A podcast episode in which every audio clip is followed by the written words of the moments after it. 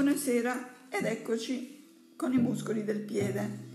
Eh, questa volta non è solo un'enumerazione, eh, siccome sono numerosi, ehm, anche se hanno uno stato morfologico rudimentale in rapporto ad una funzione di sostegno, a differenza di quelli della mano, eh, che hanno molte più funzioni, non di prensione appunto, a differenza eh, di questa il piede presenta un muscolo dorsale, come avevo accennato, il muscolo estensore breve delle dita, chiamato volgarmente pedidio.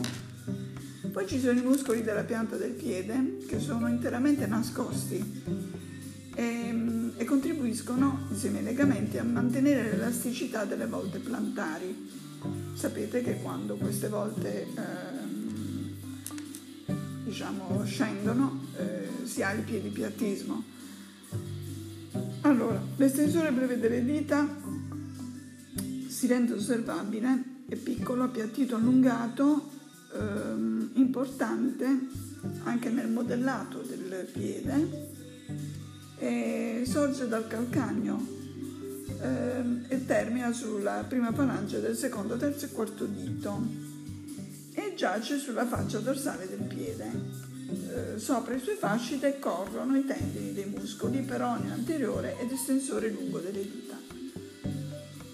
Eh, la pianta del piede eh, differisce dalla palma della mano ehm, perché oltre all'eminenza dell'alluce e del mignolo esiste una terza eminenza mediana formata da un gruppo a sé di muscoli. Ehm, un gruppo mediane flessore breve dell'alluce e eh, l'adduttore dell'alluce, un gruppo laterale, flessore breve del mignolo, opponente del mignolo, anche se noi lo usiamo molto poco, più le scimmie, e il gruppo intermedio formato dai famosi mh, lombricali, poi il flessore breve delle dita, il quadrato della pianta e i muscoli interosseri. cosa dire? Che c'è poi la poneurosi plantare che riveste i muscoli di questa pianta e, ehm, ed è molto spessa, ha una forma triangolare e poco al di dietro delle teste delle ossa metatarsali si divide in cinque bendarelle che si portano in avanti a coprire i tendini dei muscoli flessori delle dita. Ok.